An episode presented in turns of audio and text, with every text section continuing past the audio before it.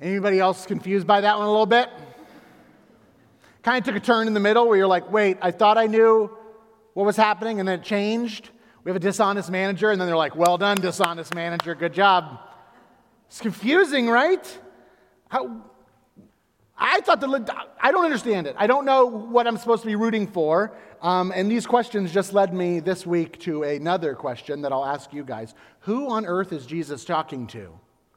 What is this about? I ask because stories always require audiences. Who is this audience? Who is this for? It determines which character in the, that the audience is kind of supposed to relate to, what the point of the story is. Um, I'll give you an example Little Red Riding Hood, right? We know this story. The bad guy in Little Red Riding Hood is a wolf, right? Unless you're a wolf. The woodsman's the bad guy in that one. This was a great story to a wolf. Guy's gonna eat two meals, a grandma and a kid. Wow.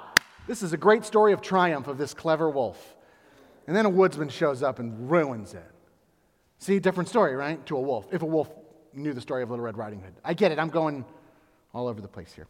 Um, but I just heard this story and I'm confused. Um, maybe there's something for you. A better question is who do you relate to in this story? Who do you hear in this story as you're going, yeah, uh, I thought I knew what was happening? Do you hear about a dishonest grifter? Or do you hear, like it said in there, a rascal? Someone who's done something clever and cute. I'll speak for myself. Upon my first reading, I don't side with the dishonest manager. I'm like, isn't this guy selfish? Isn't he like running a con here? He's not following the rules. I have been uh, I have not been fired from jobs per se, but when I've left jobs, I haven't felt like the last day is really the day to put one over on the company that hired me. I, I'm like, yeah, discounts to all my friends. I've never done that. I've never been like, the till's open, folks. It's not my responsibility. I don't work here anymore. And maybe that's that. There's a whole like sociological perspective of the Protestant ethic and the spirit of capitalism. Maybe I'm just a slave to my bosses. I don't know. Maybe I've just got a lot of guilt, but I side with them. I side with the landowner. But then the landowner changes sides. The landowner's like, well done, guy. Good grift. I liked it. That's good. What's happening. Gets worse. Jesus then goes even further. He says to the disciples, Hey, children of the light, you could learn a lot from these grifter types. What? What? What? Learn what? I don't understand. This is not what I expected, but I don't know if that's the point, right? Um, because maybe there is something to it not being clear. Because what it has done this week is it's prompt me, prompted me to give this story a new attention. Give it some extra time, some new level of discernment, right? I want to know what he's getting at. And that's where I get back to the audience. Who is this for? Who is Jesus preaching this lesson to? Last week, Pastor Pat told you the story of the lost sheep, the lost coin. The didn't get to it because it's not in there, but the parable, you know, of the uh, prodigal son, lost things, because all the Pharisees are going.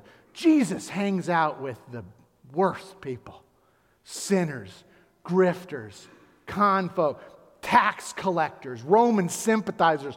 What is he doing with them? And Jesus tells a story about how God treasures these lost sheep, how God loves them. Great. So, right after that, though, is when this story kicks off, and it says, He then spoke to his disciples. Okay, stories for the disciples. But who are the disciples sitting with?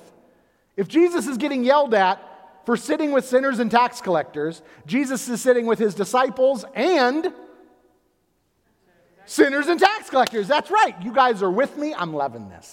So he's sitting with these literal grifters, the ones that the Pharisees would have just called sinners, dishonest people. Bad with their money. They use money dishonestly. They are the rabble. And I think about how these two audiences would have heard this story. For the sinners sitting with Jesus. How did they hear the story? I think it's about somebody who made a way for himself in a very hard world. He's about to get fired. They know what it's like to have a boss that's just going to let you go with no prompting. He's a debt collector. A lot of them are debt collectors. This to them is an underdog story. This is about a dishonest manager, sure, but really it's about a clever manager who got one over on the boss. Ha ha! They would have loved this story. Some of you may be struggling with this, but think of it this way. Um, kids will know this one too. Y'all know the story of Robin Hood, right? Robin Hood, right? Robin Hood, Sheriff of Nottingham. We know who the good guy is and we know who the bad guy is, right? Nod your head if you know who the good guy is and the bad guy is. Of course we know. One's evil and one is noble. One does evil things and the other one does noble things like keep the law, enforce the taxes, you know? Make sure thieves are arrested. Make sure the bad guy gets thrown in jail. Make sure people don't dress up and trick people into give, getting their gold stolen. Right? Sheriff, hero, right? Oh, I see. Oh, you're some of those people. I get it. You think Robin Hood's cool, huh? Think it's cool what Robin Hood does, stealing? Think it's neat? Right? It's ridiculous. You think it's funny he tricks people into losing their gold? Right? We, we do. We love it. There's tons of stories about it. I remember watching that as a kid, the one with the little fox Robin Hood. That guy is hilarious.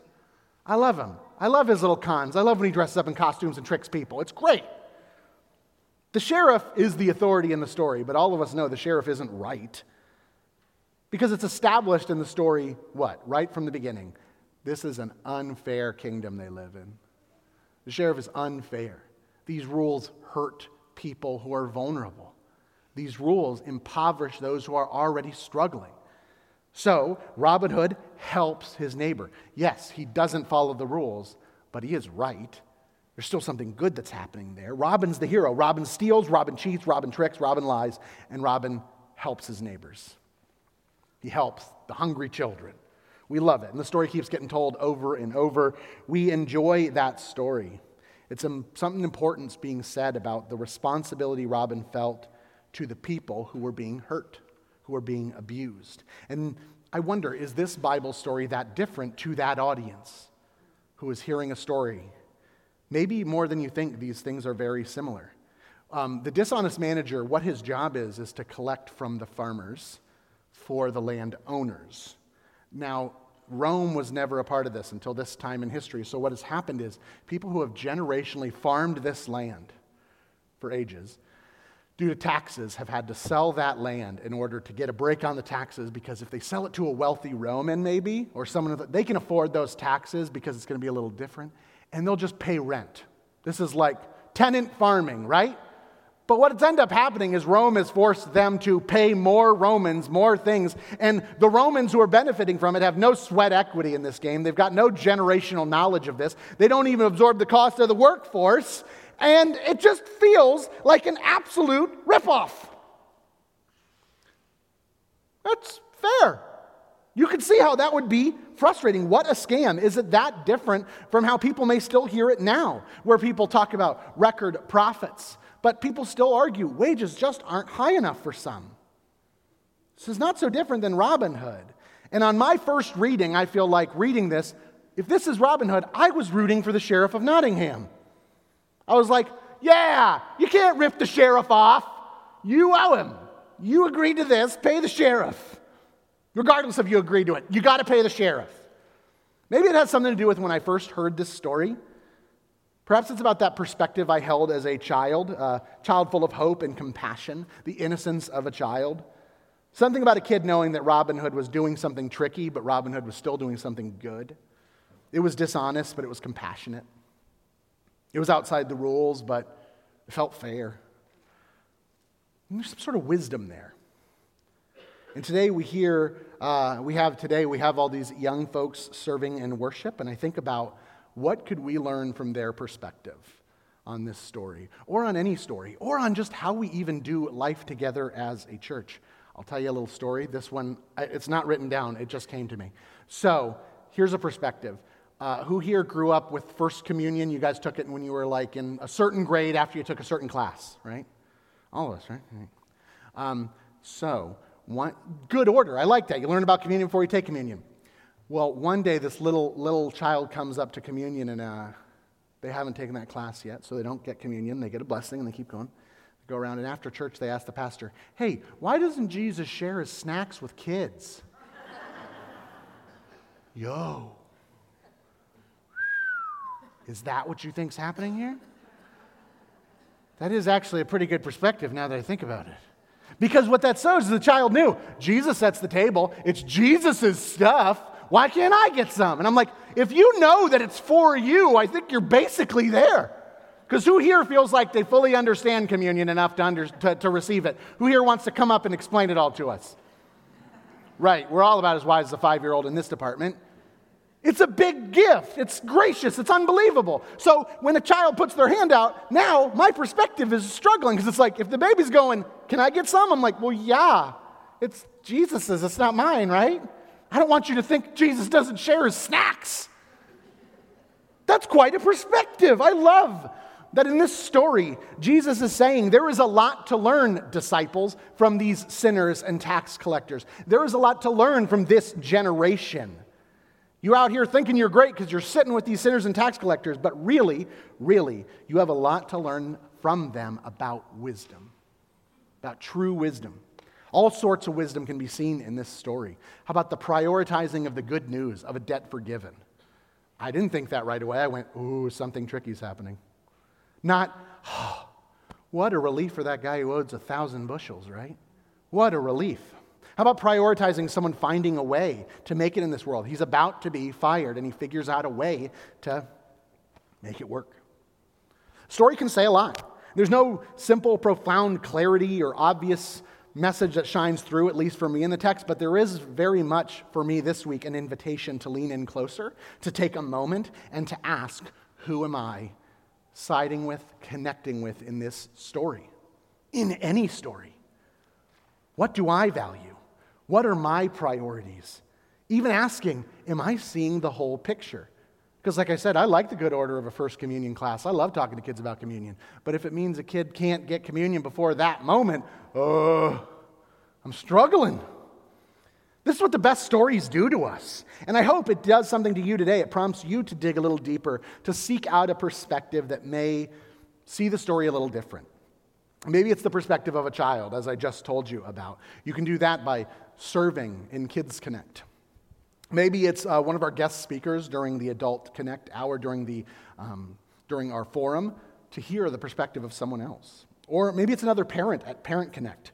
Important matter here is Jesus has invited us to learn from one another. In short, it's about humility, to connect more purposefully, to hear the story anew, perhaps to hear the whole story, not just our own story, because the world is telling a story sometimes that causes us to make all sorts of negotiations with our perspective, all sorts of deals with ourselves, negotiations with our wealth, negotiations with the rules, our position, our investments, our plans, and those things may demand our loyalty when we hear a story, but it helps to hear another who has different loyalties. And at least for me, the story challenges me to again and again go deeper.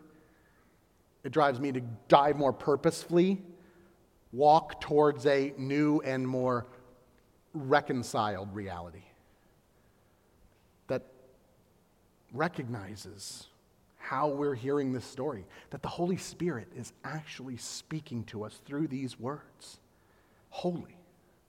And for that, I say thanks be to God for another year together with you in formation together. That's why we're really about giving this connect hour. I got the shirt on and everything.